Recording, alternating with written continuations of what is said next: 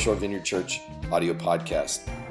Hey, I know a lot of people who listen to this podcast don't even go to church at North Shore Vineyard, you live in other parts of the country. And I just want to say a big thank you to those of you who live in other states who don't even get to attend the church, but you do support us financially. We really appreciate that. And if you're listening to this and you've never considered donating to North Shore Vineyard, you can go to northshorevineyard.org and anything you could give can help us continue to do what we're doing. So thanks again. Today's message is called Formed, and we're looking at how our desires are shaped through spiritual practices as we follow Jesus. So, on to the talk. North Shore Vineyard. Thanks for listening.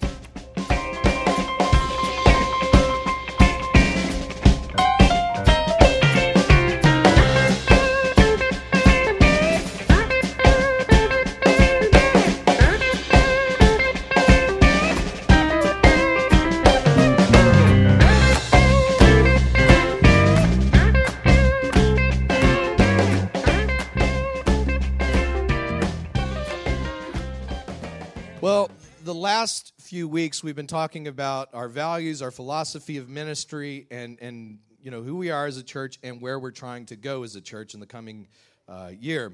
But today, I want to kind of talk about the spiritual journey in our lives, kind of what we're going for and what that would look like. So, start off on the front of your bulletin, you have a passage at the bottom.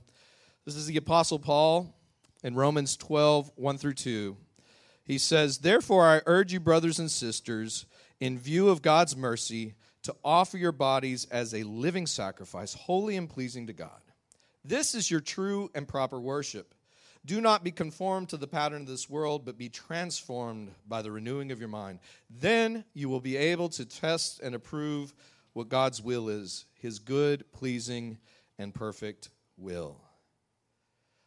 I think one of the questions that I have found more people asking in all my years of being a Christian is how do you know God's will? Any of y'all ever asked that question before?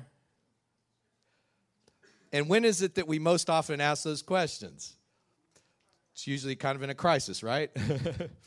you get into some situation, you're, you're, at a fork in the road. Maybe you've got a, a job offer. Maybe you've got a relationship crisis. And it's like, I got to figure out what God wants me to do. And so we begin stressing out. We begin trying to ask people, like, how do I hear from God? How do I know what God wants me to do? How do I know the right way forward? Well, the Apostle Paul deals with this and says at the end of this verse, then you will be able to know what God's will is God's good, pleasing, and perfect will. Who wants to know God's will? All right. Who's listening to me? Okay. But Paul's answer is a very different kind of answer than the, the kind of answer that we expect. Because I think oftentimes we want a technique, we want a formula. Just, you know, just uh, open the Bible up, play Bible roulette, and just say, God, what am I supposed to do? I, I remember doing that when I was in college. Um, there was this particular girl that I was kind of attracted to, and I was wanting to ask her out, and I opened up my Bible and said, God, show me what I should do. And it opened up to the book of Isaiah and it said, You shall go out with joy. That was her name, by the way. It's like, hot dog.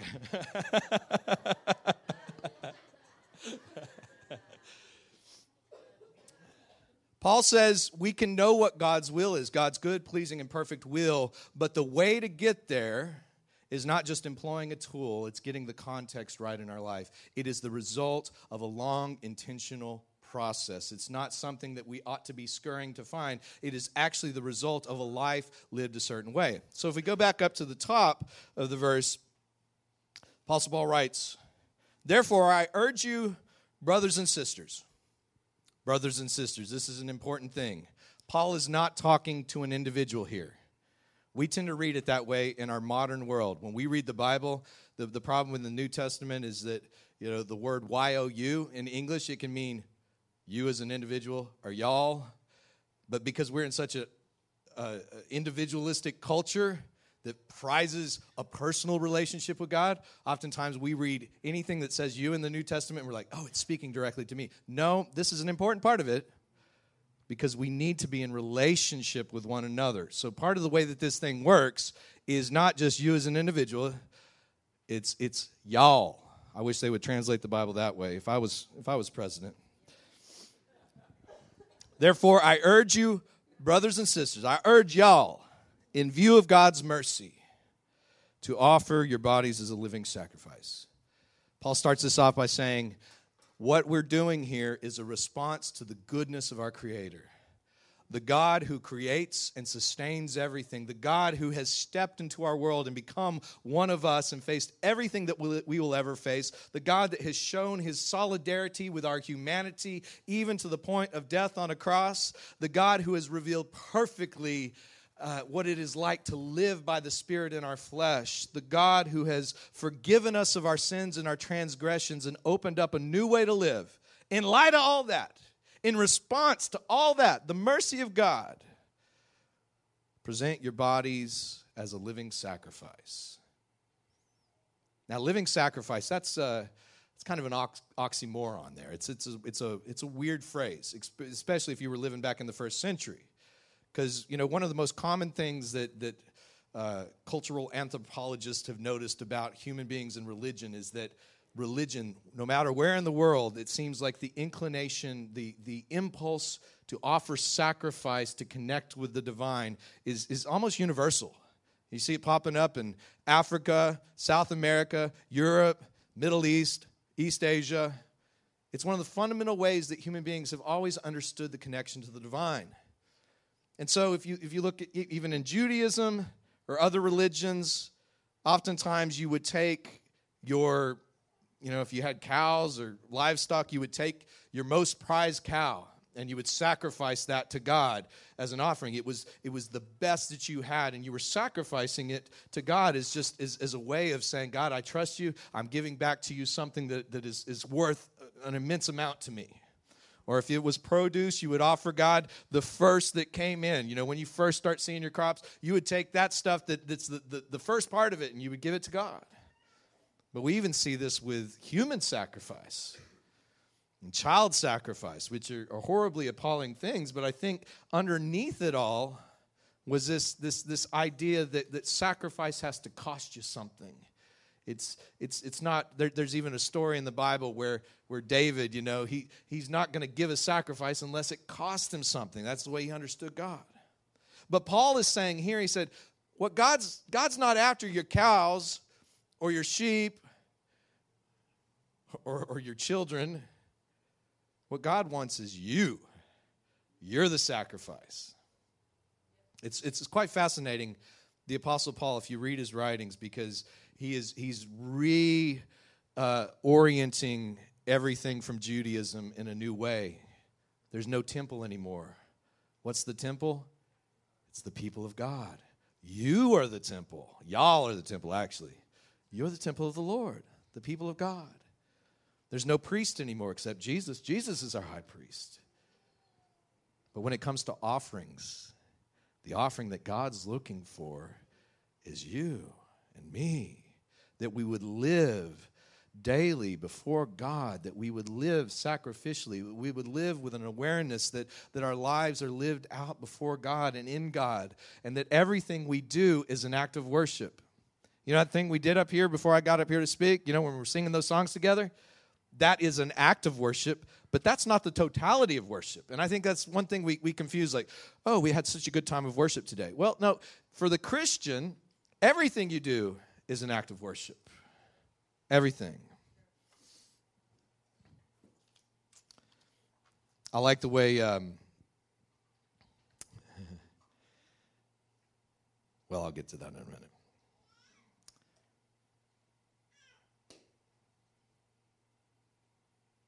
So it starts off by being a living sacrifice. And I, I think I think this is actually kind of similar to the first three steps of the 12 steps. And, the, you know, step one is we came to, to believe that our lives were out of control and unmanageable. Step two, I came to believe that there was a power greater than myself that could restore me to sanity. Step three, we came to surrender our life and our will over to God as we understood God. That's living sacrifice, at least the first part of it. It's kind of like what Jesus says in the Sermon on the Mount, the first of the Beatitudes Blessed are the poor in spirit, for theirs is the kingdom of heaven. Blessed are you when you realize you don't know as much as you thought. What? Best, blessed are you when you realize you're not as rich as you thought. Blessed are you when you finally realize you don't understand things as well as you have led yourself to believe. That's when you begin stepping into the kingdom of God. Paul is inviting us into a type of life where we acknowledge our, our brokenness, we acknowledge God, and we take our hands off and we trust God with that. And we do that in every situation that we face, or we try to. That's living intentionally, that's living sacrifice. Now, he goes on to talk about this. He says, Do not conform to the pattern of this world, but be transformed by the renewing of your mind. These are kind of two different phrases. One speaks of something being squeezed into the mold, the other speaks of a formation that haps, happens internally. We human beings are creatures of formation. When you were born, you may have had all of your, your anatomical parts in the right places. You may have had all your fingers and toes, and you may have looked perfectly uh, put together as a, as a physical being. But how long was it before you were able to be left unsupervised? if you look at other animals, other mammals, like if you ever see a cow have a calf, it's amazing. Like that calf is walking around pretty quick. And within about a year, that calf doesn't even need mama anymore. And that's the way it is for most mammals. But we human beings, we are creatures of formation. We come out, but we're we may look fully formed on the outside, but it's do you realize modern brain science has, has discovered that even your brain is not fully developed until you hit about 23 to 25 years old. We are creatures of formation. And how are our brains, our minds formed? They're formed through our relationships I mean, even, even in the first days of your life where you're being held by your mother, looking up into her face, th- that's formative. we're formed by our relationships, we're formed by our experiences, but we're also formed by the way that we're told to interpret those experiences, whether it's by our family, whether it's by culture, society, the media, Hollywood. Everything is trying to shape our desire after its own agenda. The Republicans are doing it, trying to shape your desires after their agenda. The Democrats are trying to shape your desires after their agenda. Hollywood's trying to shape your desires after their agenda. Everybody has an agenda that they want to form your desires towards. But, but Paul says, don't just become so well adapted to this world that you just fit into it without thinking about it. Rather, be transformed by the renewing of your mind. And here's something about renewing your mind you don't renew your mind by trying to think differently. I think so, so often, I, I want to change the way I'm thinking. I, we, we all want to change the way we're thinking, I think, hopefully. You don't change the way you're thinking by trying to think differently. If I put a picture of a, a pink elephant up on the, the screens here and said, okay, whatever you do, don't think about the pink elephant. What's everybody going to be thinking about? Pink elephant. I used to do this with my daughter Tevia when she was a little kid, you know. She'd be all grumpy and having a bad attitude. Mm, mm, mm. And I'd say, okay, whatever you do, Tevia, don't smile. And, and then before you know it, like she should only last about 10 seconds before she starts cracking a smile. By trying not to think about something, we actually empower ourselves to become more focused on the thing that we're not trying to think about. If you really want to change how you think, it doesn't start intellectually, it starts with embodied action. I'll use a little sports analogy. Got any Saints fans in here? We planted this church. I'm just saying, I'm just saying, you know, we're in a time right now where, you know, financially things look a little difficult, but when we planted this ch- church, the Saints went to the Super Bowl. Maybe a good sign, but no, I don't know. Um, Drew Brees I think this was before he went to the Super Bowl. There was a show called Sports Science. I don't know if any of y'all saw this clip before, but they got Drew Brees out there and they wanted to, to, to put Drew Brees up against an Olympic archer and see who was more accurate at hitting a target. I think it was like 40 yards down the road. I may be messing it up a little bit, but so the archer shot 10 arrows at this target and hit four out of 10 at the, at the bullseye. Drew Brees gets out there just like a boss, goes boom, boom, boom, boom. 10 out of 10 and, and that was quite impressive. It's not quite as impressive as what you see in a game, though. Think about Drew Brees, he gets a snap, and now there's five guys that are 300 plus pounds just with the only agenda as to take him down, and he's having to scramble out of the pocket, and then he throws a ball 40 yards at a moving target and hits it. That's impressive. But you know what got me when the, the interviewer on this program he says, So how do you do that, Drew Brees? He goes, I don't I don't even think about it. It's just muscle memory. What? See, the reality is, Drew Brees could have decided when he was 10 years old, I want to grow up and be an NFL quarterback. And he could have watched footage of all the great quarterbacks. And he could have read books on techniques. He could have spent 10 hours a day studying for, for 15 years about all the things that go into be a, being a good quarterback. But unless he actually got out there and started throwing a ball, it wouldn't be the Drew Brees that we know. Why is it that when it comes to sports or music or any other skill in life that we can see that but when it comes to our spiritual life we just assume that just because i prayed a prayer to billy graham crusade 20 years ago you know god's just going to change me there's no change in your life if there's not intentionality and that intentionality must involve your bodies it's interesting that paul says present your bodies as a living sacrifice it takes your if you want to change your mind it begins with your actions It begins with your actions. I put this little thing in your outline uh, I, steps of learning a skill. I came across this a few years ago, and it's, it's true. If you want to say you uh, go to a concert and you see some guy playing the acoustic guitar, and you're like, oh man, just moves me. I want to play the acoustic guitar. And you go out to a music store and you buy an acoustic guitar and you sign up for some lessons, you enter upon stage one. Stage one is called unconscious incompetence. You don't know what you don't know. You know you've been inspired by music and you want to do it, but you have no idea what you're getting into. If you stick with it a little bit, you move to stage two, which is conscious incompetence. You begin realizing, oh, now I start, I'm, I'm, I'm realizing what I don't know. Most people make it about three or four months trying to play the acoustic guitar because it's just not fun. Your fingers may bleed and your, and your hands are cramped and it's awkward and it doesn't sound anything like why you got the acoustic guitar to begin with. But if you press through that, you end up in conscious. Uh, I, I think I actually, yeah. It's actually supposed to be conscious competent. Yeah, yeah, I'm looking at the wrong. Yeah, conscious competence. conscious competence is where you can do the thing that you wanted to do with some level of proficiency, but it takes a lot of mental processing. I remember when I first started playing the guitar at age 20, I've been playing it for about three months, and I finally had about five chords down, and I'm trying to, you know, sing and play at the same time and I got to where I could do it but it's like the slightest thing could distract me and the whole thing would just fall apart. That's conscious competence. But the final stage of this is unconscious competence. It's Drew Brees saying, I don't even think about it, I just do it. You know, when I play guitar now and I'm singing up here on a Sunday morning, I'm not really thinking much about what I'm playing on the guitar, which frees me up to kind of encounter the Holy Spirit and think about what's going on in the room, think about what I'm saying. Why is it that we can understand that when it's music or football, but we don't look at that in the spiritual life? See, that's the spiritual life. Do not be conformed to the pattern of this world, but be transformed by the renewing of your mind. We experience transformation by daily submitting our lives to God as a living sacrifice. We do it over and over and over again.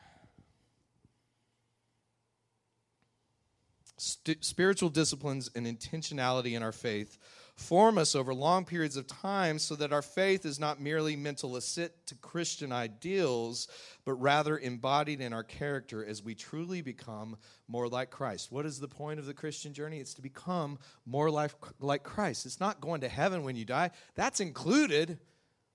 The reason we're here, though, is to become more like Christ, to embody that. James writes in James 2 14 through 17 Dear friends, do you think you'll get anywhere in this life if you learn all the right words but never do anything? Does merely talking about faith indicate that a person really has it? For instance, you come upon an old friend dressed in rags and half starved and you, say, Good morning, friend. Be clothed in Christ. Be filled with the Holy Spirit and walk off without providing so much as a coat or a cup of soup. Where does that get you? Isn't it obvious that God talk without God acts is outrageous nonsense? Mm, don't shout me down now. You know, last Monday was a sad day. One of my favorite uh, authors and somebody I consider a mentor in my faith, Eugene Peterson, passed away. And I actually did a podcast this week um, with some, some different contributors from around the country uh, Jonathan Martin and uh, Brad Jersak and my friend Brian Johnson from the South Shore. And we just were talking about Eugene Peterson. I've just been reflecting on so much of his work. And I'm rereading one of his, his best books called Long Obedience in the Same Direction. And he writes this We live in what one writer has called the age of sensation. We think that if we don't feel something, there can be no authenticity in doing it. But the wisdom of God says something different that we can act ourselves into a new way of feeling much quicker than we can feel ourselves into a new way of acting. Worship is an act that develops feelings for God, not a feeling for God that is expressed in an act of worship. When we obey the command to praise God and worship, our deep, essential need to be in relationship with God is nurtured. You know, one of the reasons we come here week after week is not just because, you know, I feel like worshiping on a Sunday morning. I'm going to go get my worship on, you know we don't just do it just because we feel like it. We do this because it's a formative practice in our life. Coming to the communion table week after week with other Christians, singing songs where we corporately come together, we take our hands off our lives and experience God together, praying for one another, looking into the scriptures together. This is formative. It won't change your life in a weekend or two weekends or maybe in three or four years, but the cumulative effects of how it forms us is part of what's going on and part of why we participate in spiritual disciplines. You know, in my life, there have been a number of, of disciplines I've adopted over the years. One of the, one of the first spiritual disciplines I, I, I really began adopting was probably back in 2004, um, and it was the discipline of community. I had struggled with some things that I was very ashamed of, and I never told another person about. And I remember going to this uh, worship leaders retreat up in Estes Park, Colorado, my first vineyard worship leaders retreat. And I get up there, and it happened to be that the, the, the, speaker was a guy in his 60s, and he happened to talk about struggling with the same things I was struggling with for the first decade he was a Christian. I was like, oh no, Lord, I thought we were coming here to learn how to lead worship. and he said, we're going to break into our small groups and pray for one another. And I knew it was a moment of decision. Either I could keep this stuff in my heart or I could actually open up and, and, and, and share what I was struggling with. And I was terrified because I was pretty sure there was a blacklist for vineyard worship leaders. And, you know, my small group leader was the son of the national director. And I'm like, this is, I'm, I'm probably never going to lead worship in another. You know, it's amazing how much shame, how, how we build up these things in our mind that are just so awful. But I opened up my mouth and I shared with these other guys, and, and they didn't judge me. They loved me. They prayed for me. And my small group leader, Reagan Wagner, who I'm still friends with to the end of to this day, to the end of this day. Um, sorry, Reagan. he tells me at the end of the week, he says, Do you have any other friends that you can, you know, continue to have these kind of authentic conversations with?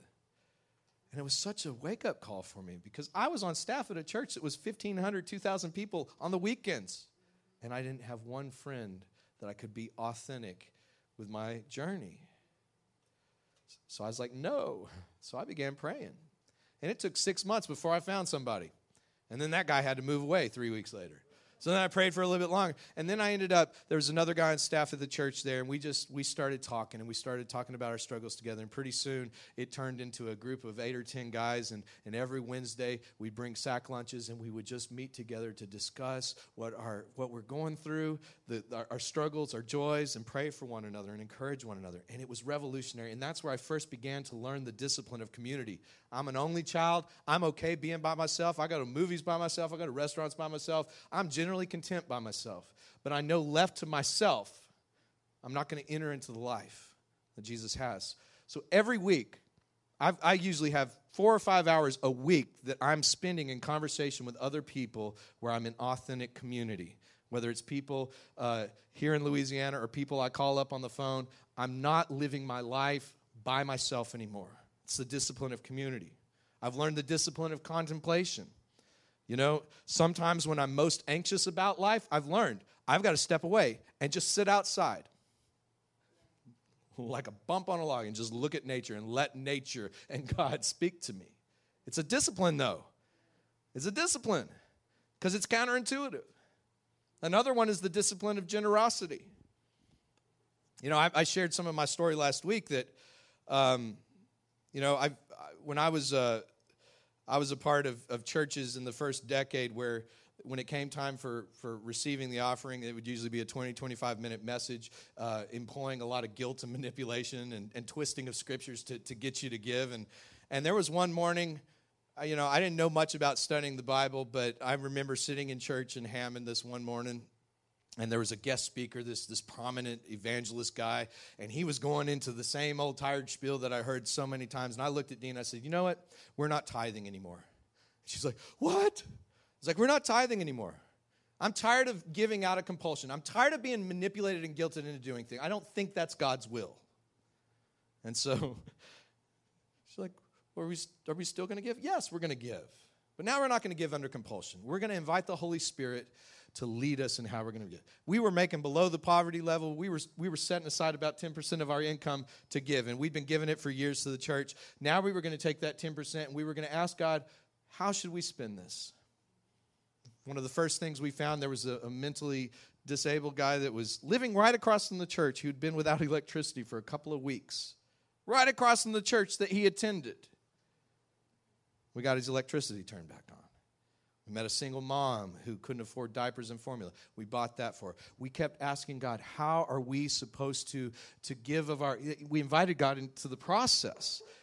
And by the end of that year, guess what? We weren't cursed, we were blessed to participate in what God was doing. No longer were we just giving so we could get something for God or keep the enemy away from our finances. We were participating in what God was doing, and it made all the difference in the world. And here's where I want to show you how it became part of our spiritual formation. Because you fast forward all these years to, to 2009, where we decided to plant this church.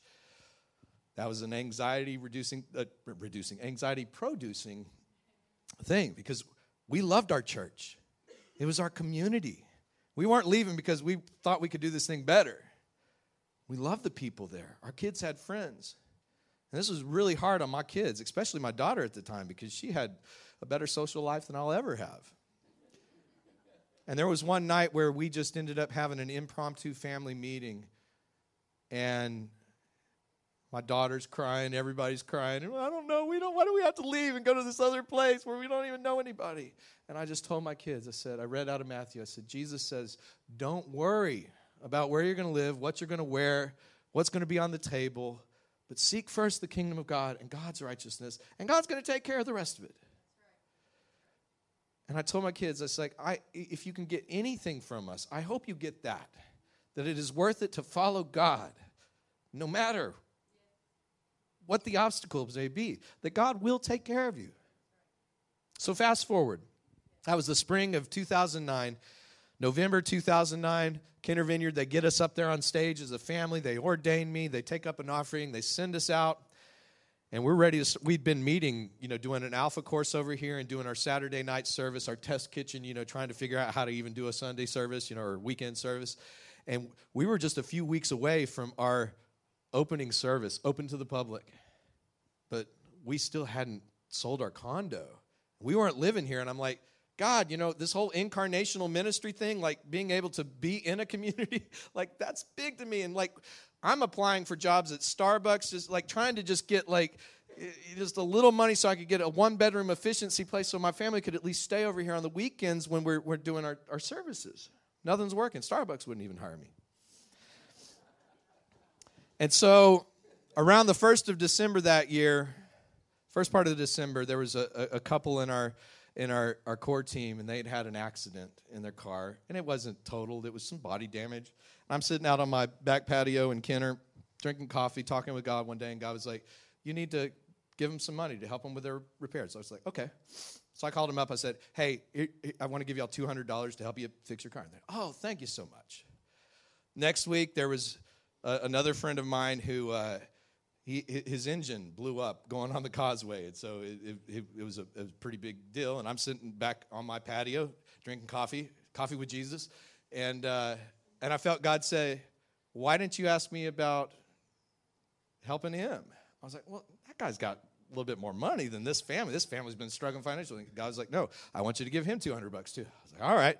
So I called him up and said, Hey, dude, I know 200 bucks don't go very far on fixing an entire engine, but I, I just, I've, i really felt prompted by God. I want to I want to give that to you. He goes, Oh, thanks a bunch, man. I really appreciate that.